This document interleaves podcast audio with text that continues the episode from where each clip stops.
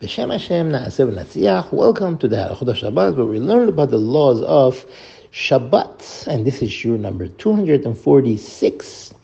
We're learning about the laws of how to help a new mommy who had just given birth, and we discussed what we have to do within the first 3 days.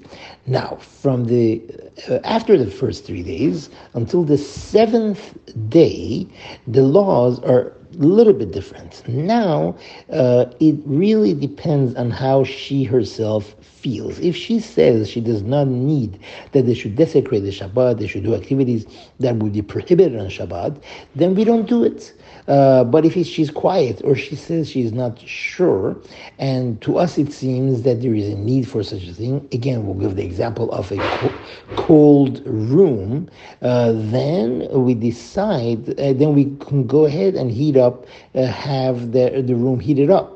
Unless the doctor or her other friends that know her well, they tell us, no, she doesn't need it. And if she does say that she needs it, even if all the doctors are saying that there is no need for it, we do heat up the room for her.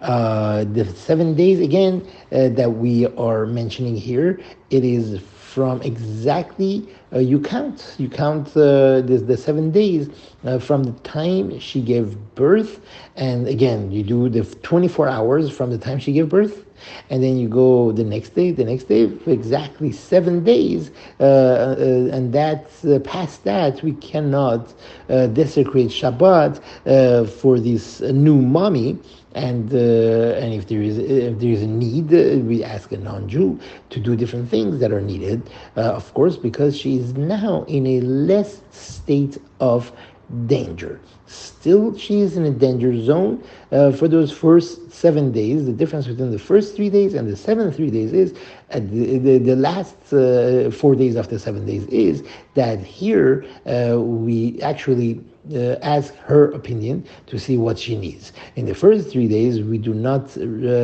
heed her words so much. We do whatever it takes to make sure she's strong, make sure she's getting what she needs, for health, and so that she'll regain her strength back after birth. Thank you very much for listening, and have a wonderful day.